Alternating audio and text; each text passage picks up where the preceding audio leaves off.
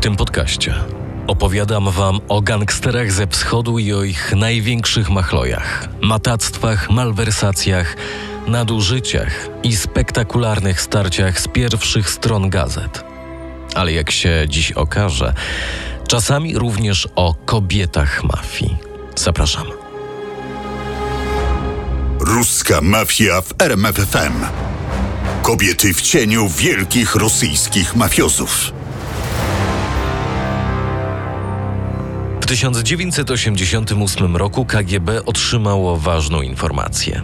W drugim co do wielkości porcie lotniczym w Armeńskiej Socjalistycznej Republice Radzieckiej Lenina Kan w Gyumri ktoś szykuje przejęcie samolotu, żeby wywieźć za granicę ogromną ilość antyków i inne drogocenne przedmioty. Przygotowaniem akcji miała kierować Kalina Michajłowna Nikiforowa. To jeden z wielu przykładów tego, jak bardzo była wpływową kobietą w rosyjskim świecie przestępczym. Mniej więcej do połowy lat 90. istniała niepisana zasada, że wory w zakonie nie powinni się żenić. Nie tylko na papierze, ale w ogóle wiązać się z drugą osobą, bo może to być wykorzystane chociażby w szantażach. Na rosyjskim portalu Secret pojawił się w tym roku materiał pod tytułem Same jej zwiesne banditki i afieristki strany, czyli najbardziej znane bandytki i aferzystki kraju. Spora część tego materiału dotyczy właśnie Kaliny Nikiforowej, żony jednego z największych rosyjskich gangsterów, Wiaczesława Iwanikowa. Według materiałów, do których dotarłem, wiadomo, że Kalina Michajłowna Nikiforowa urodziła się w Tbilisi w żydowskiej rodzinie, choć w jej biografiach spisano w rosyjskim internecie pada też miejscowość Baku. W dzieciństwie świetnie się uczyła. Była dobra z matematyki i nauk ścisłych. Prowadziła też podobno płomienne dyskusje na temat literatury, przez co nauczyciele wróżyli jej karierę naukową. Kalina nie miała jednak zamiaru spędzać życia za biurkiem w zakurzonej bibliotece. Kalina Nikiforowa dostała pracę w słynnej sieci radzieckich sklepów Bierioska, odpowiedniku polskich Peweksów. Według reportażu na portalu Express Gazeta, Kalina pracując w sklepie zręcznie kradła towary i je sprzedawała. To nie wszystko.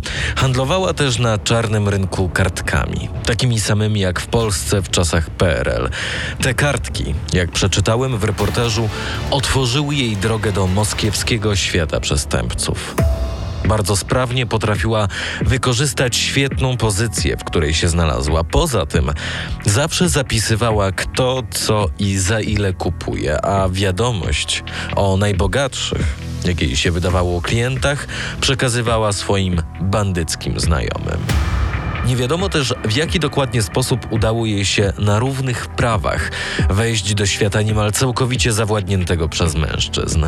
Potem, jak wyszła z zakrat, według jednej z wersji, które przeczytałem na portalu live.ru, Kalina sama już nie robiła interesów. Nie brudziła sobie rąk. Zajmowała się, jak mówiono, usługami doradczymi. Wskazywała gangsterom bogate mieszkania, sprzedawała skradzione ubrania i magnetofony, opowiadała bandytom, jak uciec od gliniarzy. Prawdopodobnie właśnie wtedy, robiąc interesy, poznała Wiaczesława Iwańkowa.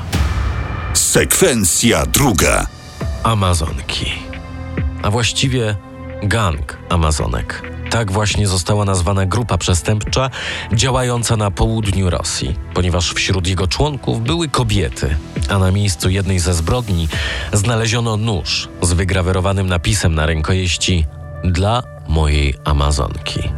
W skład gangu wchodzili Inesa Terwierdijewa i jej córka Wiktoria, Roman Podkopajew, a także policjant ruchu drogowego Siergiej Sinielnik oraz jego żona Anastasia, siostra Podkopajewa. Jak przeczytałem w materiale opublikowanym na rosyjskojęzycznym portalu BBC pod tytułem Sąd skazał oskarżone z gangu Amazonek Według śledczych, Sinielnik pomagał tej gangsterskiej rodzinie, ukrywając ich przed policją oraz sugerując im wygodne trasy objazdów, gdy policja na przykład przeprowadzała kontrolę na drogach. Jego żona nie przyznała się do współudziału. Na dobre, gang zaczął działać w 2007 roku, początkowo włamując się do prywatnych domów lub napadając na samochody. Przestępcy rabowali i zabijali pasażerów. Według śledczych częstymi ofiarami grupy byli funkcjonariusze organów ścigania.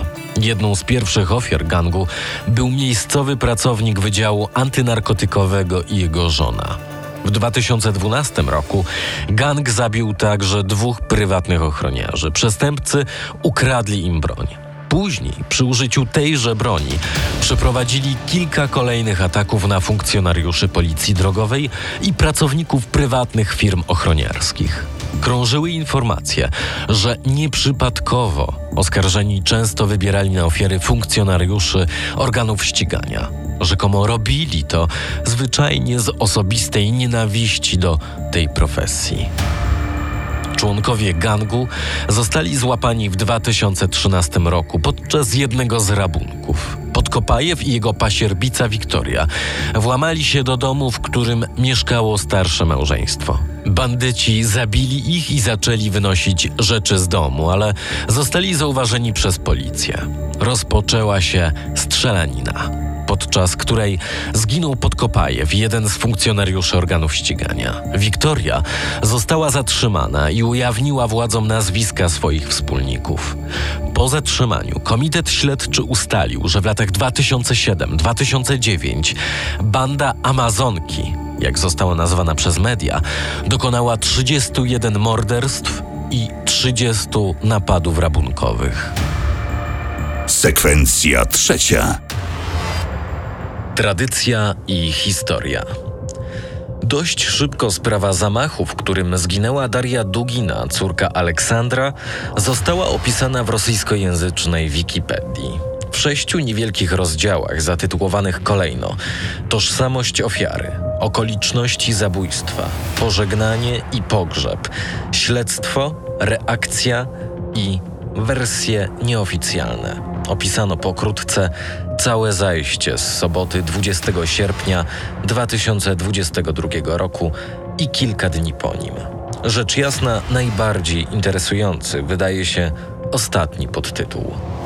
W tym właśnie krótkim rozdziałiku zapisano, że za zamachem może stać pewna grupa, po rosyjsku Nacjonalna Republikanska Armia, czyli Narodowa Armia Republikańska. Na portalu Meduza dzień po zamachu pojawił się tekst, w którym także mowa o tej grupie. Wszystko za sprawą cytowanego przez portal opozycyjnego byłego deputowanego do rosyjskiej Dumy Państwowej mieszkającego w Kijowie Ilie Ponomariowa. Stwierdził on zaraz po zamachu, że zrobili to żołnierze Narodowej Armii Republikańskiej, która ma działać w rosyjskim podziemiu i poświęcać się obaleniu reżimu Putina. Ale o możliwych wersjach zamachu za chwilę. To, co wydarzyło się na pewno, to wybuch samochodu sobotę 20 sierpnia 2022 roku w podmoskiewskiej miejscowości Zacharowo odbywała się siódma edycja festiwalu Tradycja. W tym roku objęty był patronatem rosyjskiego Ministerstwa Kultury i Turystyki regionu moskiewskiego. Jego głównym organizatorem był Zachar Prilepin, rosyjski dziennikarz i pisarz, a także od 1996 roku aktywista partii narodowo-bolszewickiej. Na stronie internetowej tegorocznej odsłony wydarzenia dostępny jest cały harmonogram imprezy. Zgodnie z tym planem Aleksander Dugin o godzinie 18 miał przedstawić gościom wykład pod tytułem Tradycja i historia. Aleksander Dugin jest filozofem, politologiem, publicystą, profesorem i twórcą ruchu filozoficzno-politycznego neoeurazjatyzmu. Od marca 2015 roku znajduje się na liście sankcji USA w związku z wydarzeniami w Ukrainie. Restrykcje nałożyły na niego również Kanada i Australia. Na festiwalu Aleksander był ze swoją córką, 29-letnią Darią, która pracowała jako dziennikarka, a poglądy miała bardzo zbliżone do swojego ojca. Publicznie głosiła konieczność powrotu do wpływów Moskwy w Europie, jak za czasów Związku Radzieckiego. Została za to objęta brytyjskimi sankcjami. Wypowiadała się też o konieczności działań w Ukrainie. Po zakończeniu festiwalu wsiadła do samochodu, sama i ruszyła. Pojazd wybuchł. Rosyjska prasa od razu zaczęła informować o zdarzeniu. Na Twitterze i w rosyjskiej telewizji dość szybko zostało też udostępnione nagranie, na którym widać Aleksandra Dugina trzymającego się za głowę i przecierającego oczy ze zdumienia. Obecny na festiwalu rosyjski dziennikarz Dmitrij Michajlin przekazał później, że rzeczywiście było wyraźnie słychać eksplozję od strony autostrady prowadzącej do Moskwy. Uczestnicy nie przywiązywali do tego według jego doniesień wielkiej wagi, bo nieopodal znajduje się poligon wojskowy Alabino. Według rosyjskich służb do zamachu doszło około godziny 21. Komitet Śledczy Federacji Rosyjskiej podał w oficjalnym komunikacie taką informację. Przy pełnej prędkości na drodze publicznej wybuchło urządzenie prawdopodobnie zainstalowane w Toyocie Land Cruiser, a potem samochód zapalił się. Kierowca, który jechał, zginął na miejscu. Kolejnego dnia media zaczęły się zastanawiać nad tym, kto zabił Darię Duginę i czy to ona rzeczywiście miała w tym zamachu zginąć.